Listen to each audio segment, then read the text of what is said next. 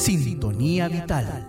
Descubriremos la salud integral, biomagnetismo y mucho más. Sintonía Vital al aire por Radio Hoy.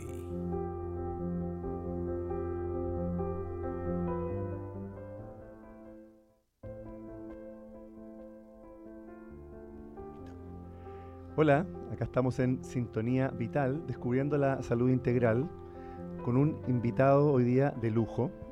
Él es Víctor Cabrera, psicólogo clínico de la Universidad Santo Tomás, magíster en psicología social aplicada, tiene postítulos en psicoterapia postracionalista, fue director de carrera de psicología en la Universidad Autónoma de Chile y hoy se dedica a la clínica y básicamente a trabajar burnout, crisis de ansiedad, crisis de pánico.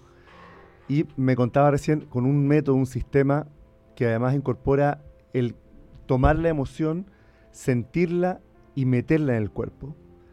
Así que, eh, Víctor, cuéntanos un poquitito qué es lo que haces tú. Qué, bueno, primero saludar a todos los, los escuchas y agradecer la invitación que tú me has entregado para este programa.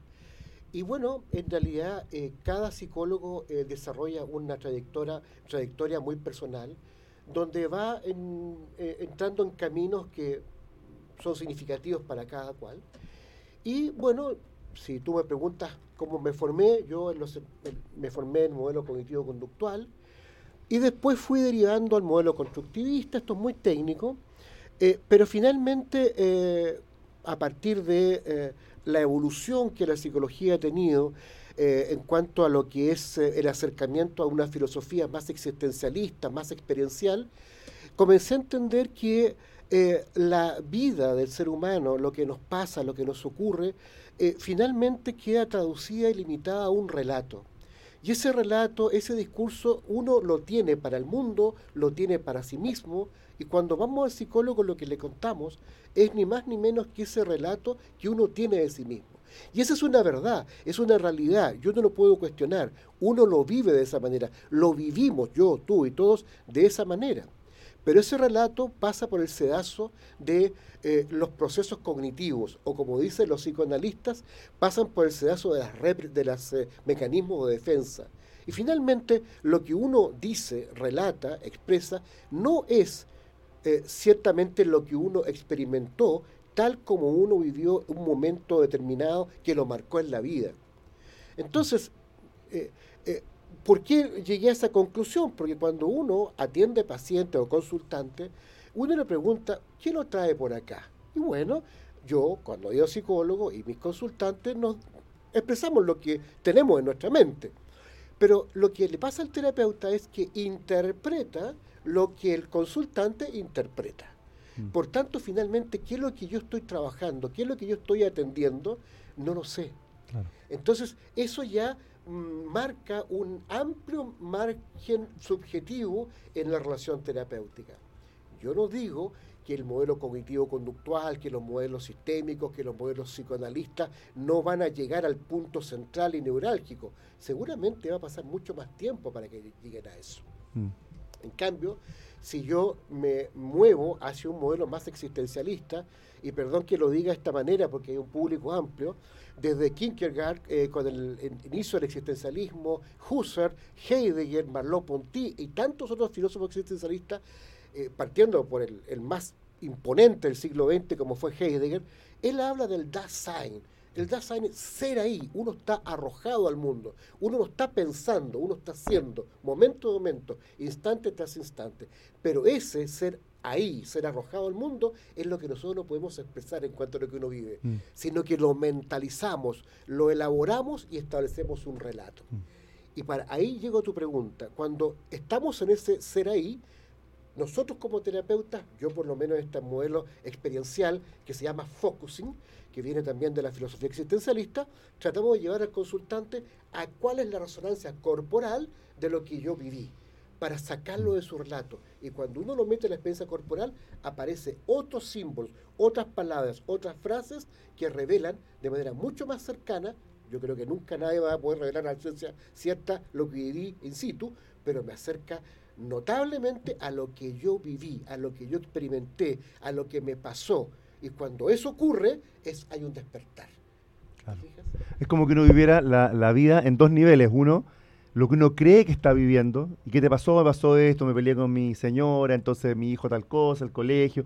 Pero en ese relato uno no está conectando con lo que el cuerpo está sintiendo. Exactamente. ¿Qué significa para mí que mi hijo lo echen del colegio, que mi señora se enojó conmigo, que mi jefe no sé qué cosa? Y el no, el no estar conectado es lo que tú trabajas a buscar esa conexión, la persona vuelva a su experiencia corporal. Corporal. Y hay un ejemplo muy básico. Yo siempre le digo a mis consultantes, oye, tú has vivido los temblores, los terremotos, somos un país sísmico, ¿verdad? ¿Y qué pasa? Que eh, cuando, eh, perdón, cuando hay un sismo, uno sale arrancando, ¿y dónde te, te resuena corporalmente? Y me dice, no, en la guata, no, se me hace con la garganta. Bueno, ahí está. Lo que nos pasa resuena en el cuerpo. En el cuerpo. Claro, es como la. Hablábamos antes de entrar al programa que estábamos muy entretenidos, de la mirada que, que, desarrolló la teoría de Maturana y Varela, ¿cierto? Cuando ellos desarrollan la autopoiesis, para no ser muy técnico, pero básicamente es lo que ellos dicen que cualquier ser vivo, cualquier estructura biológica, se adapta segundo a segundo a lo que está viviendo. Y la vida es algo profundamente visceral y biológico. Aunque uno crea que es algo más mental, uno está planificando el futuro, el pasado, eh, qué sé yo, eh, la casa, las cuentas, las deudas, eso lo vive en la mente.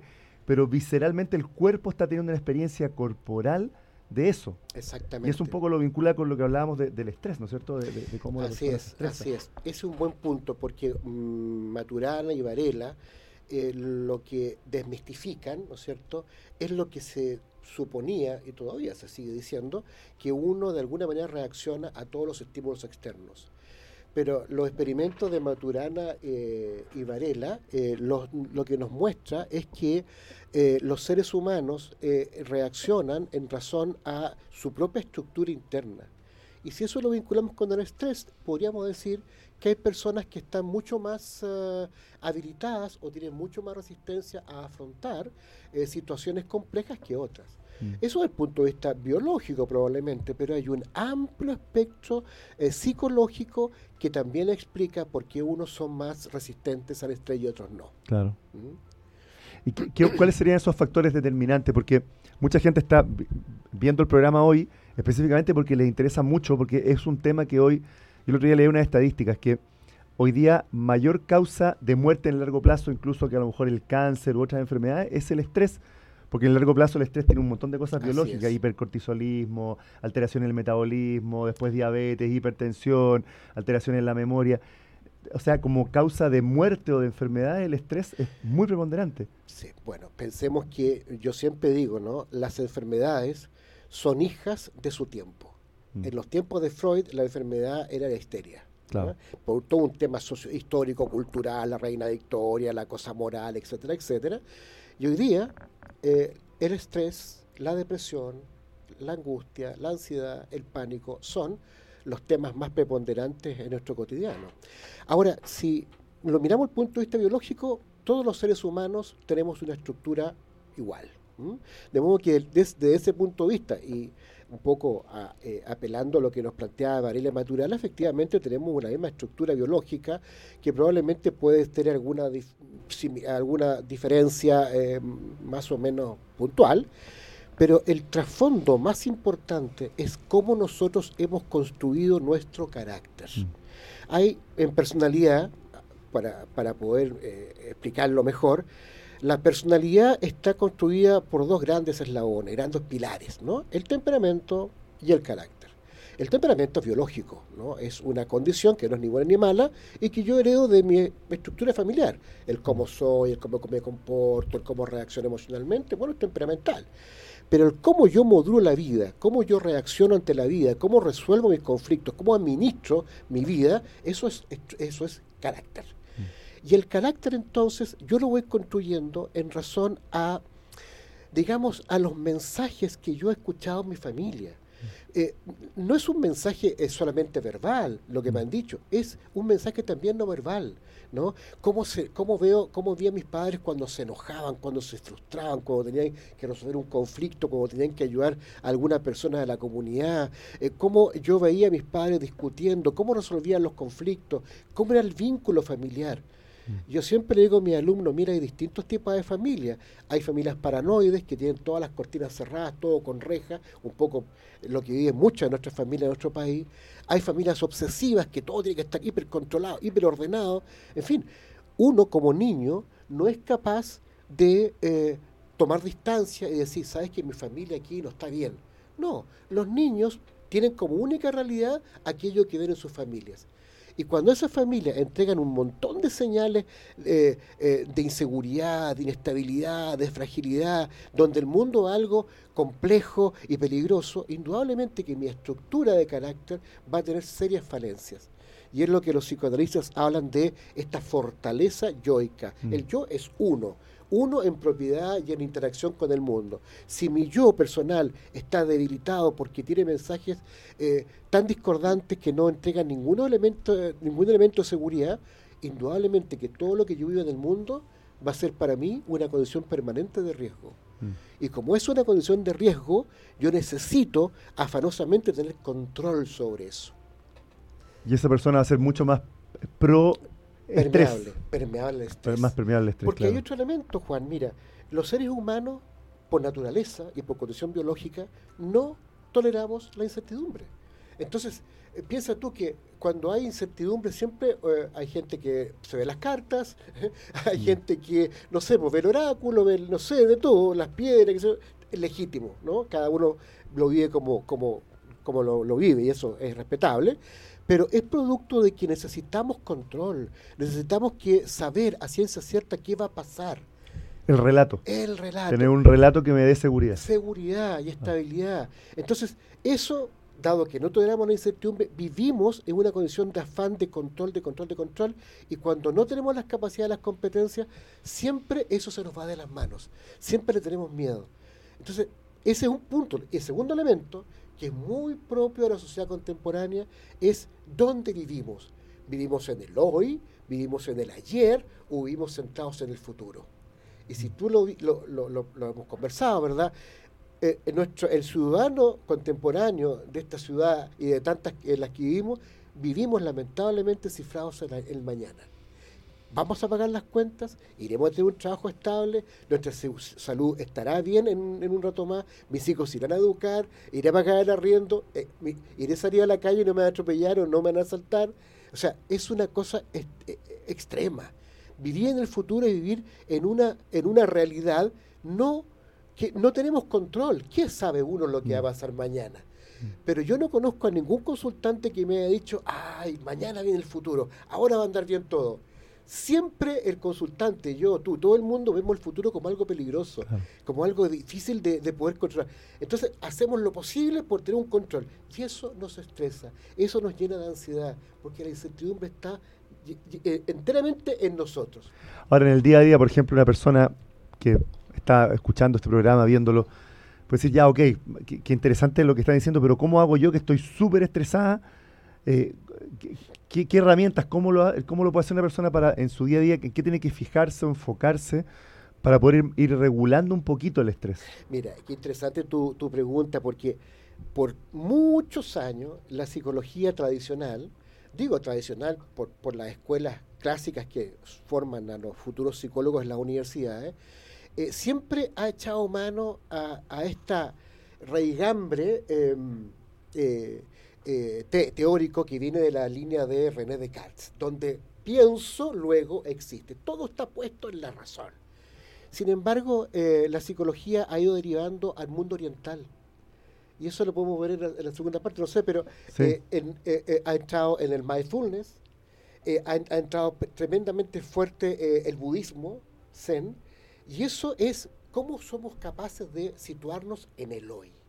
Y créeme, cuando la persona logra hacer el hoy y hacer de su modalidad de vida el momento a momento, es increíble cómo cambia todo. Qué interesante. Vamos a seguir conversando esto porque se me ocurre un montón de cosas que te quiero preguntar respecto a esto y, que empalman además con lo que, con lo que yo hago, ¿cierto? Y, para poder conversarlo, sé que vamos a, ir a, a, unos comerciales y continuamos conversando con Víctor este súper bonito tema del estrés.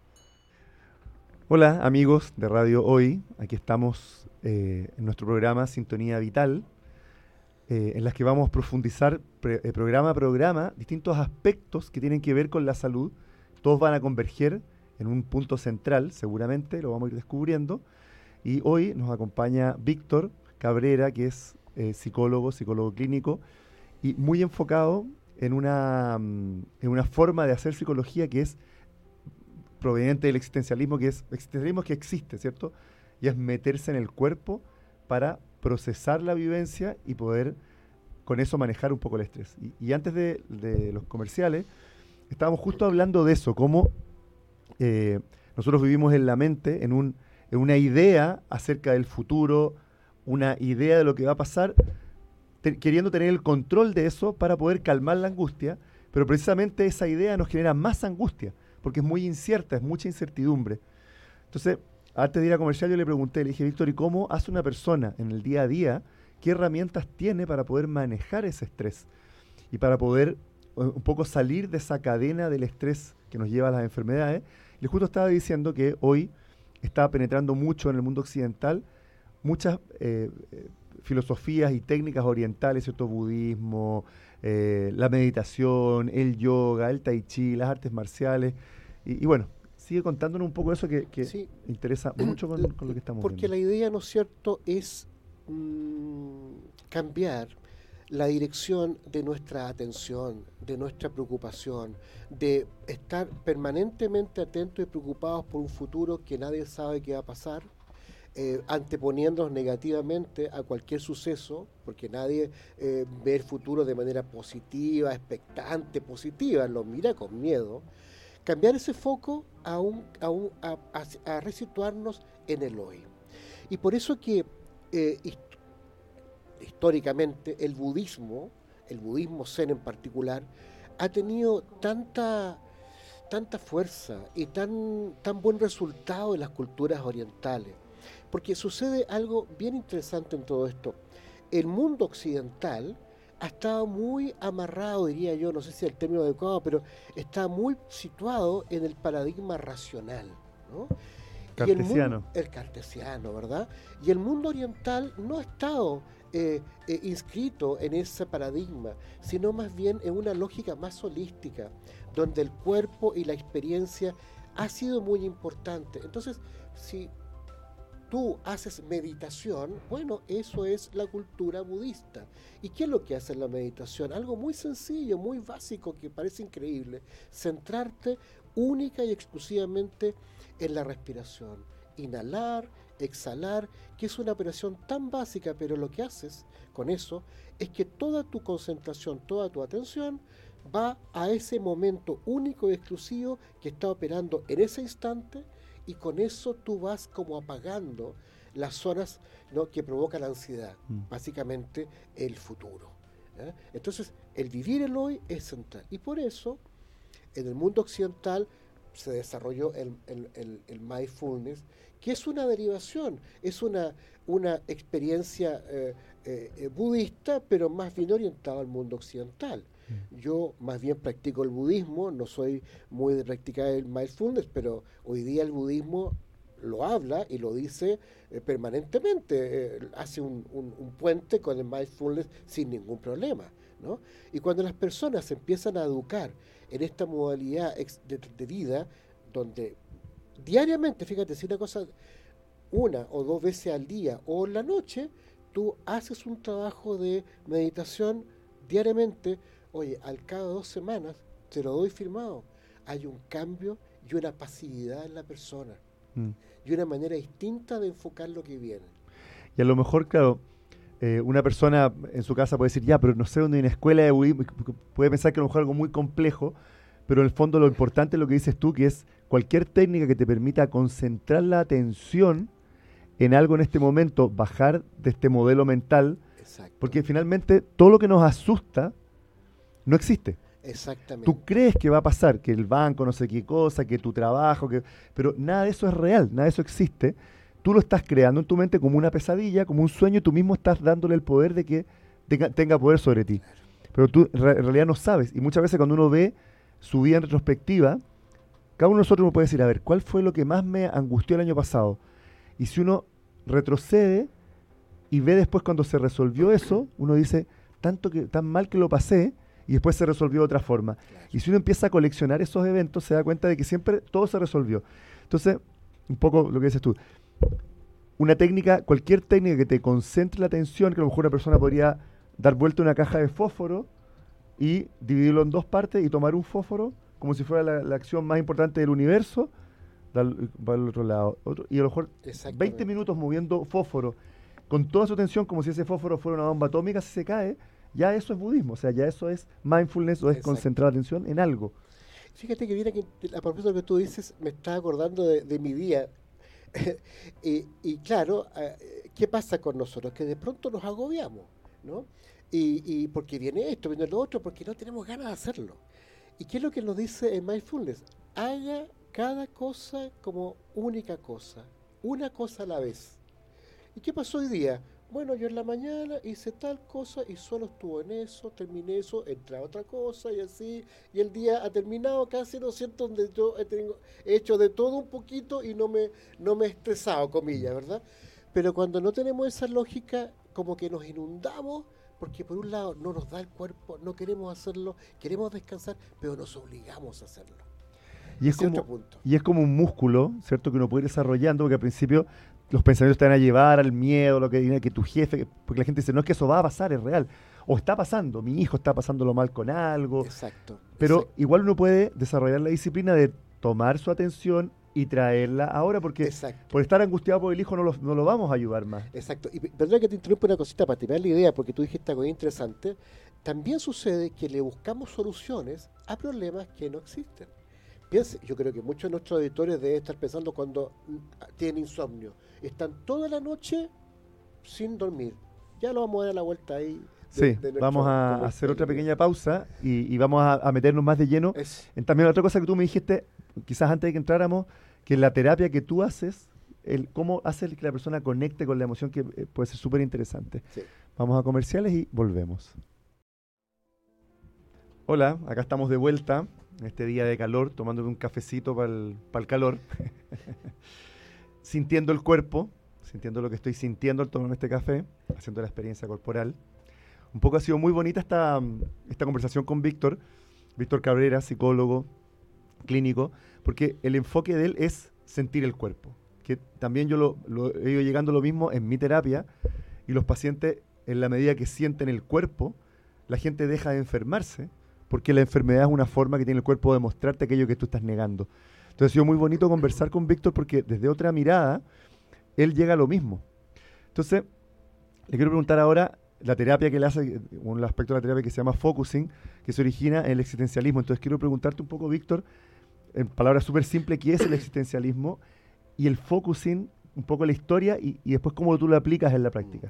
Bueno, a ver, una precisión eh, técnica. El existencialismo es una corriente eh, que viene de la filosofía eh, existencialista, y que nace primero con eh, Soren Kierkegaard, el siglo XIX, y después aparece Husserl con la fenomenología, y un discípulo de Husserl, Martin Heidegger, desarrolla ya de frentón el existencialismo, y, eh, escribe un manifiesto que realmente es altamente complejo leerlo, que se llama Ser y Tiempo, donde él eh, deposita en ese texto toda su teoría existencialista, por supuesto, eh, basado en todo el reigambe teórico de sus predecesores, ¿no es cierto?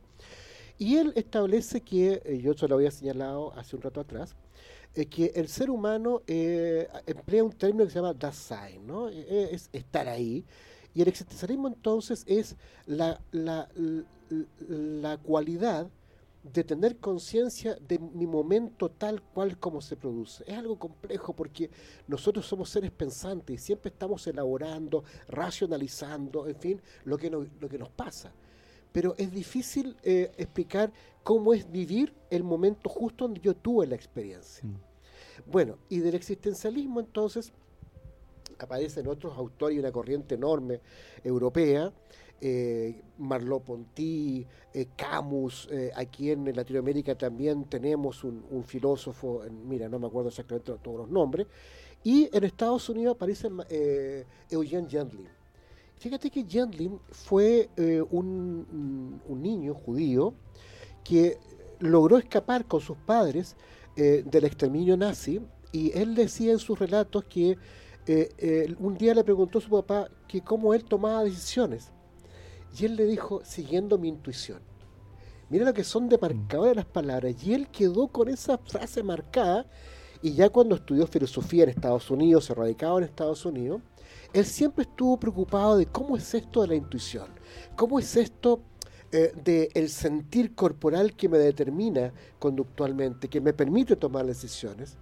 Y en ese interés, y seguramente otros, eh, ingresó a un grupo de estudio que tenía Carl Rogers, el gran eh, psicólogo humanista, que desarrolló lo que posteriormente se llamó la tercera fuerza en psicología, que no tenía nada que ver ni con el psicoanálisis ni con el conductismo imperante en la época, sino con un movimiento eh, de el aquí y el ahora. Algo muy parecido a la experiencia, ¿no es cierto?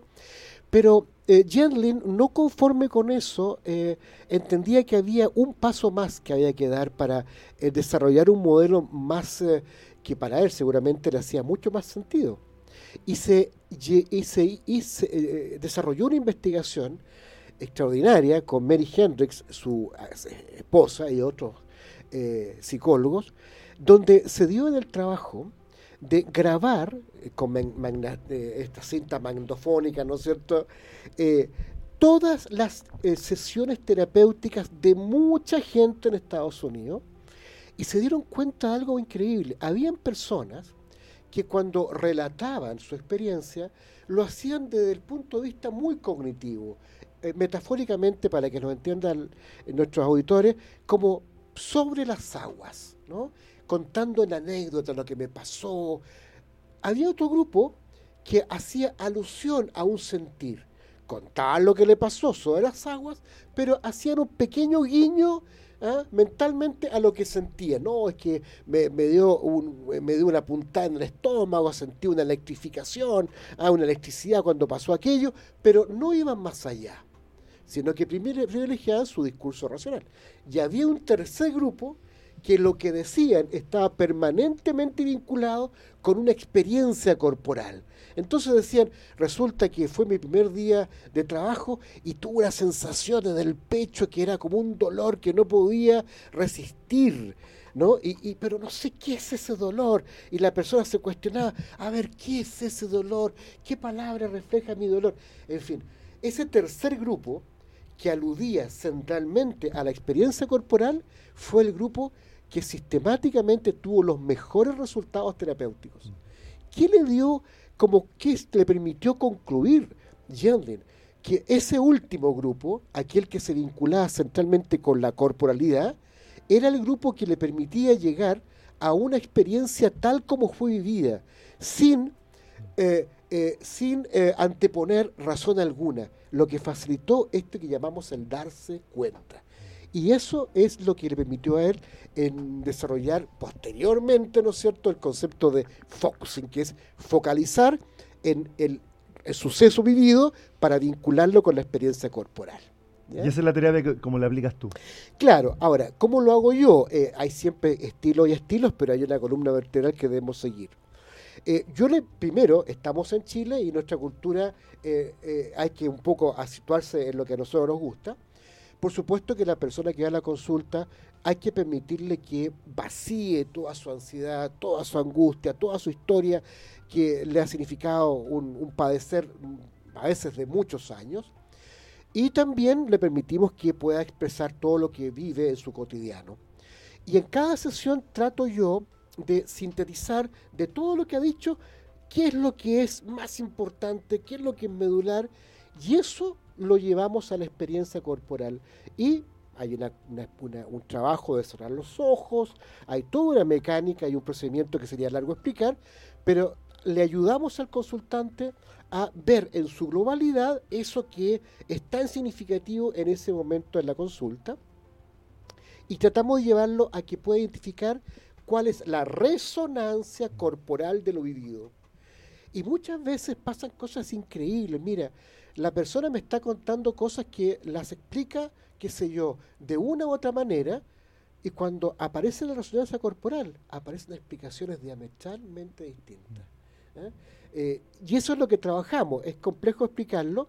Y también eh, otra técnica se llama el despeje de espacio, donde llevamos al consultante a cerrar los ojos, a concentrarse en la respiración y le pedimos que vaya poniendo esos asuntos, no decimos problemas para no meternos en la cabeza, asuntos que uno puede ir sacando y poniéndolos fuera de sí en un canasto imaginario, como que mi mente fuese un closet desordenado y yo voy sacando asunto tras asunto de todo lo que me ha pasado en el día o ha sido significativo para vaciar mi espacio interno. De ahí el despeje de espacio. Y de ahí le pedimos que de todo lo vaciado saque algo que quiera trabajar. Esa es una segunda forma. Mm. Y esa a ese algo que quiere trabajar, le decimos que lo mire en su globalidad, que se sitúe ahí en vivo, como qué le pasó, qué pasó, qué, qué, se dijo, qué caras habían, para poder conectarlo con la experiencia misma. Y una vez que lo tenemos en ese proceso, le pedimos en qué parte de tu cuerpo resuena eso. Y la gente dice, aquí, en el pecho. ¿Y cómo es tu sensación en el pecho? No, es como, más bien es como acá, como que me ahogo, como que me pusieron una cuerda y que me ahoga, que me asfixia ok, quédate con eso, trata de mm, desarrollar eso, de tomar conciencia de eso, y luego le pedimos qué palabra, qué símbolo, qué imagen sale de ahí adentro, ya lo sacamos de la cabeza, sale de ese cuello, porque la gente se va para la cabeza, para la mente, no, sale de esa sensación de ahorcamiento, ¿qué sale? Y, y la persona dice, lo estoy ejemplificando, dice, impotencia y, y, y, y, ahí partimos en un camino. ¿Qué es lo, ¿Cómo es eso de impotencia? A ver, trata de dar qué es lo que ves alrededor, cómo es esta impotencia. Y empiezan a salir explicaciones experienciales de lo que realmente vivió, que no era algo de que yo era, era mal alumno y por eso me retaron y que en realidad yo, sino que impotencia. O sea, yo me sentí absolutamente sobrepasado, eh, impotente, no podía hacer nada. Y viene una serie de emociones que empiezan a abrir caminos en ventanas, por eso que mi consulta se llama tu ventana, ventana donde empiezo a mirar horizontes que antes no había mm. visto. Eso también lo logra la psicología tradicional, pero a un más largo plazo. Mm. No digo que lo mío sea tan efectista, pero es mucho más certero y logramos mucho más rápidamente a llegar al núcleo de ese conflicto del consultante. Sea, un poco, en todo lo que hemos conversado hoy día, como bajándolo a algo súper simple, independientemente de que la persona pueda tomar una terapia, qué sé yo, pero a lo mejor como el día a día, como un consejo, un tip básico es qué estoy sintiendo en mi cuerpo. Exactamente. Tome aire, cierre sus ojos y diga qué me está pasando ahora, dónde estoy resonando con esto que me ha pasado. Por ejemplo, en mi trabajo eh, me, eh, tengo un altercado con mi jefe, ¿no es cierto? Y, tengo que quedarme callado, ¿no es cierto? Y sigo trabajando y me altero porque hay que hacerlo bien. Yo le pido, por favor, des el tiempo, no lo haga al tiro, decante, y al término de la jornada o algún espacio que tenga, cierre los ojos, respire, recree la situación y diga en qué parte de mi cuerpo esto me resuena y después qué significado tiene esa sensación de esta parte de mi cuerpo. Y si digo lo que diga, lo que sale, mm. considérelo, anótelo, porque algo de ahí tiene que ver con usted. Porque puede ser que en ese mismo ejemplo diga la persona pena. Qué raro que me reten y me dé pena cuando yo estoy diciendo que me dio rabia. Mm. Mentalmente, ¿qué te pasó que te lo dio el jefe? No, es que me dio rabia, me indigné con este gallo. Pero resulta que cuando se conecta con el cuerpo es pena. ¿Y dónde aparece esa pena? ¿Dónde surgió? Y ahí comienza a morir camino. Porque en cosas muy cotidianas, o sea, la gente está todo, estamos todos siempre conectados muy en la cabeza y con emociones muy superficiales y no conectamos. Entonces, a lo mejor la persona dice, no, estoy enojada por, qué sé yo, algo de la política, algo que vi en la tele, que no me gusta esto. Y, justificamos esa emoción, pero en realidad uno podría parar y decir, a ver, ¿qué estoy sintiendo? ¿Dónde lo estoy sintiendo? No me gustó lo que dijo tal político. Y voy a empezar una cosa mental de la política del lado de la izquierda, de la derecha. En vez de eso digo, a ver, ¿dónde estoy sintiendo? ¿Qué estoy sintiendo? ¿Cómo lo estoy sintiendo? No como algo mental, sino que, a ver, a ver, ¿dónde lo siento? Y eso a lo mejor me va a conectar con algo de mi niñez, con el abuelo, con el papá, o con cosas mucho más cotidianas, pero no es mental, es vivencial. Hay un ejemplo bien entretenido, eh, me acordé de un consultante, por supuesto aquí no damos nombre ni nada por respeto a las personas que nos consultan, pero recuerdo una, una, una, una mujer de mediana edad que trabajaba en un ambiente laboral bien complejo, y duró poco tiempo porque en toda su trayectoria laboral de ese periodo en que ella estuvo trabajando, ella se afanó por hacerlo bien, crear métodos, se peleó con medio mundo porque no consideraba correcto tal cosa, aquella, en fin. Y ella lo explicaba de esa manera. Entonces yo le dije, a ver, cierra tus ojos y por favor conéctate con todo eso que tú viviste o con una situación particular. Y apareció la palabra injusticia. Ella en su relato jamás puso la palabra injusticia. Y esa palabra injusticia le abrió un espacio enorme y se dio cuenta que ella había vivido en su propia historia sistemáticas situaciones de injusticia. Y empezó a, a, abrir espacios de muchas cosas. Dijo, parece que en la vida, yo ando toda la vida con esta cosa de la justicia, me peleo con medio mundo por la justicia. Pero ella en su relato cognitivo, mental, nunca había tocado la palabra justicia. Claro. Ese es el poder que tiene. tiene que ver con algo de su vivencia, de su, niñez. Lo que le tenemos que pedir a nuestros auditores, cuando te pase algo, deja pasar un ratito, decanta, cierra tus ojos, conéctate con tu cuerpo y, permite de esa parte donde te resonó, qué palabra sale. Y esa palabra anótala porque tiene que ver contigo, tiene que ver con, el, con cómo, qué nombre das a la experiencia vivida, más allá de lo que tú procesaste. Mira, qué, qué bonito, porque al final todo te lleva al cuerpo. Algo que yo me he dado cuenta en la consulta, que yo no hago psicología, no soy psicólogo, pero hago bioenergética y surgen cosas energéticas. O sea, corporal, total. Cuando digo energético, claro, es corporal, es algo, no algo muy volado, sino que es la energía del cuerpo lo que está pasando. y, una de las cosas que, que, yo me he dado cuenta y que lo hablo con los pacientes es que finalmente obligamos al cuerpo, que es biológico, a adaptarse a un mundo que no existe. Durante 6 millones de años, desde que nos separamos los chimpancés y seguimos evolucionando en el mundo natural, el día a día era resolver comer, dormir, protegerse, pertenecer, ponerse en movimiento, reproducirse, respirar. Eso es estar vivo. Y el cuerpo estaba lleno de programas biológicos para adaptarse a eso. Y nuestro cuerpo no tiene idea que vivimos en una ciudad, civilización, que tenemos internet. Nuestro cuerpo sigue siendo una estructura para vivir en el mundo natural. Pero nosotros desarrollamos, desde que aprendimos a hablar, como especie hace muy poquitos años, hace menos de 10.000 años, un mundo virtual que no existe en la realidad y obligamos a que el cuerpo se adapte a este mundo que no existe. Yo creo que ese desfase evolutivo, la madre de todas las enfermedades. Precisamente el estrés es un estrés biológico ante algo que no está sucediendo. Sí, mira qué interesante el tema de la que tú me, llevas, ¿ah? porque eh, si comparamos al ser... Eh, em, eh, ¿cómo se llama? Eh, ontológicamente o eh, hay otra palabra, pero tiene que ver con la especie, ¿no? al ser humano y al mono, mm. bueno, animal y ser humano son exactamente igual, hasta que el ser humano se desarrolla una bifurcación radical con el habla. En el primer periodo, ambos, animal y ser humano, son absolutamente instintivos. Mm.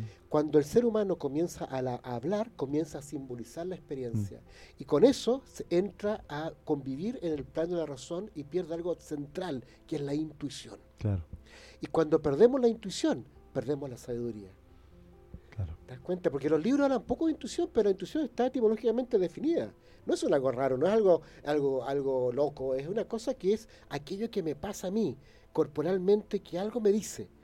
Como el caso que ponías tú del, del, papá de este psicólogo, que le dijo, ¿cómo tomas decisiones papá? Siguiendo mi intuición. Y uno ve muchas veces los líderes, los mejores líderes, son mucho más de movimientos intuitivos que racionales. Exactamente. Y siguen en la intuición. La corazonada que hablan también, ¿no es cierto? Entonces, mucho puede estar puesto a la razón, pero una importante cuota también está en qué, cuál es mi intuición respecto a eso, ese olfato que yo tengo. La, claro, la, tincada, que finalmente es una conexión con una emoción visceral. Exactamente. Entonces, eh, en, la historia evolutiva, el ser humano ha ido perdiendo de manera dramática esa sabiduría, bueno, Roger decía, sabiduría organísmica. La sabiduría del cuerpo, lo decía Rogers. Entonces hemos mm. perdido eso. Y si hoy día, no sé, eh, conversamos con una persona, por ejemplo, que ha vivido toda su vida en el campo, un agricultor, o sea, él dice, mira barriga, levanta el dedo, ah, mañana va a llover. Eso es el contacto directo con la Tierra. La Tierra es un campo energético enorme que puesto eh, a disposición de nuestro cuerpo nos trae información. Entonces nosotros, voy a hacer la metáfora, vivimos en el cemento, ¿no? Y eso nos ha alejado de esta cosa tan energética del mundo que nos permite eh, oler el pulso del día a día. Claro. ¿Mm? Claro, finalmente, volviendo un poco al tema del estrés y la ansiedad, es siempre un estado biológico, porque finalmente, también yo, yo, le decía a un, a un paciente, cada vez que tu cuerpo está liberando adrenalina, es porque se está preparando para algo de vida o muerte. Es así, si no, no lo haría. Entonces, ¿qué vida o muerte hay en que tu jefe te despida del trabajo? Nada. Porque te recibirá una tía en la casa, te va a dar un plato de comida, no pasa nada. Claro, y finalmente es este escenario mental que está haciendo que tu cuerpo haga un movimiento biológico que no es necesario. Y en ese desfase es donde nos vamos enfermando. Pero si tú vas estar yendo al presente y conectando con tu cuerpo, con tu emoción, con tu sensación, eh, te bajas de ese, de ese como esa alucinación mental. Fíjate qué interesante conocer cuáles son los modelos de recursos humanos de sociedades orientales eh, que practican el tai chi, por ejemplo, eh, mm. la meditación. Muchas empresas, y uno lo ve en, en, ciertos medios de comunicación, muestran como algo casi, no sé si anecdótico o llamativo, que hay en una jornada de trabajo, hay momentos en que a la persona eh, le obligan, y es una disciplina, a hacer tai chi. ¿eh? Hay otras empresas que en el inicio laboral, previo a entrar a, las faenas laborales, hay todo un, trabajo de tai chi o de meditación, no sé, respiración. Bueno, esos son los, los elementos que van contribuyendo a la salud mental de las personas. Sí, y lo otro que tú me decías antes que empezáramos el programa, que también me interesa rescatarlo mucho, que uno es el tema de conectar con el cuerpo, la emoción, y otro, como decías tú, que es uno de los factores más importantes que te protege del estrés, es la comunidad y no aislarse. Exactamente. Exactamente. Fíjate que aquí tenemos un tema nosotros como sociedad, y lo había, no sé si lo conversé o lo escribí por ahí, eh, lo escribí justamente, y tiene que ver con esta evolución que hemos tenido, que más bien ha sido una involución eh, eh, lo voy a, uno lo puede explicar desde distintas fronteras. Yo voy a explicártelo desde la frontera de la psicología social. Hay un autor eh, muy connotado, David McClellan, en la década de los 60, final de los 60, hizo un famoso estudio transhistórico, transcultural, en fin, donde determinó que habían tres motivaciones sociales, poder, logro y afiliación.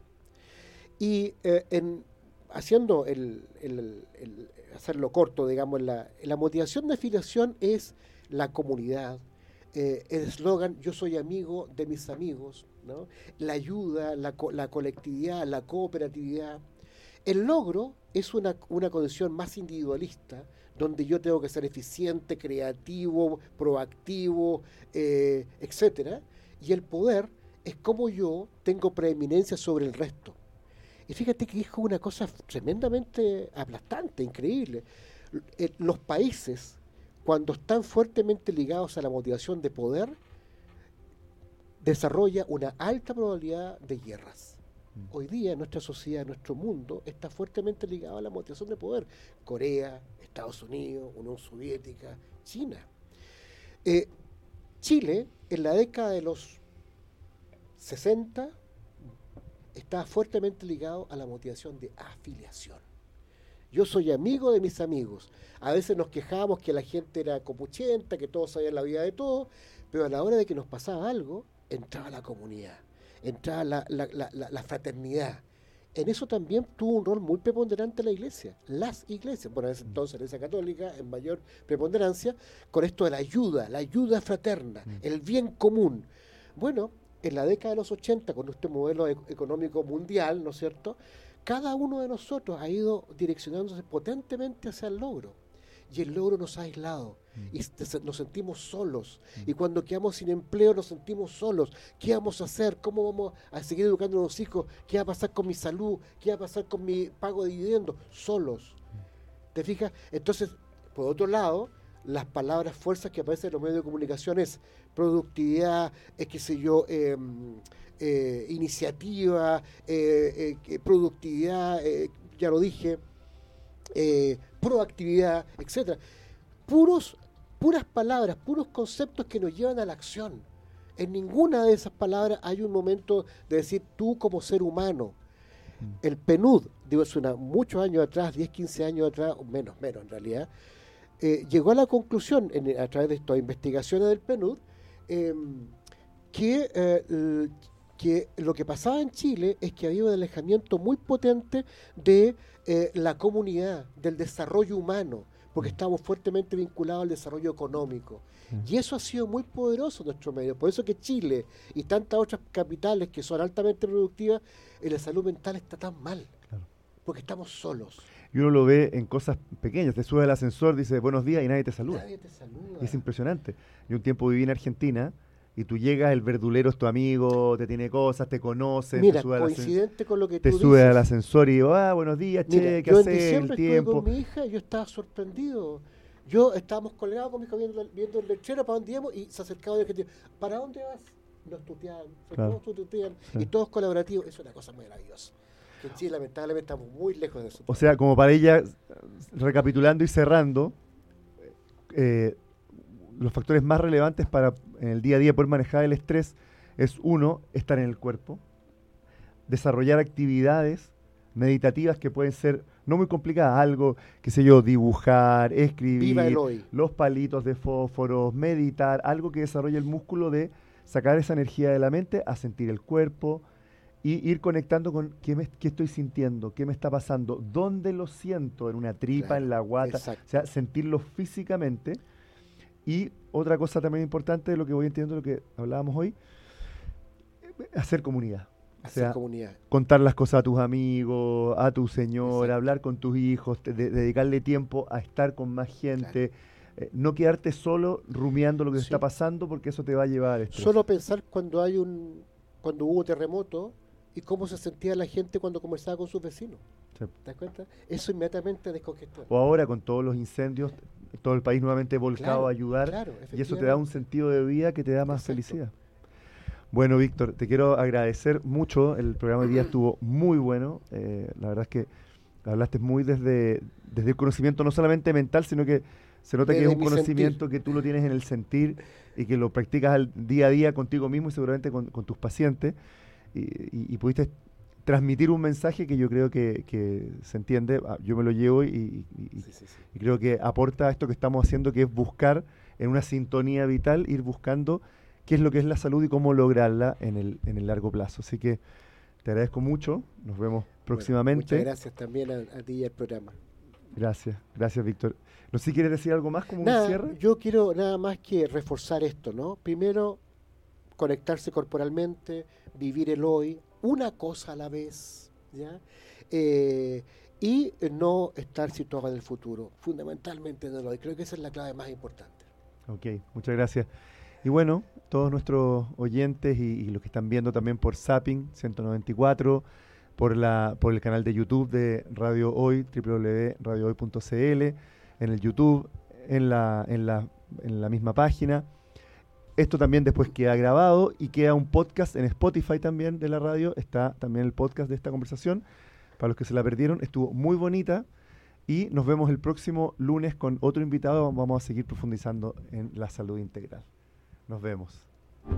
Se cierra la consulta de Juan Francisco, pero nos reencontramos la próxima semana para más noticias, novedades, pacientes, consultas, eso y mucho más en Sintonía Vital. Al aire en Radio Hoy, la radio oficial de la fanaticada mundial.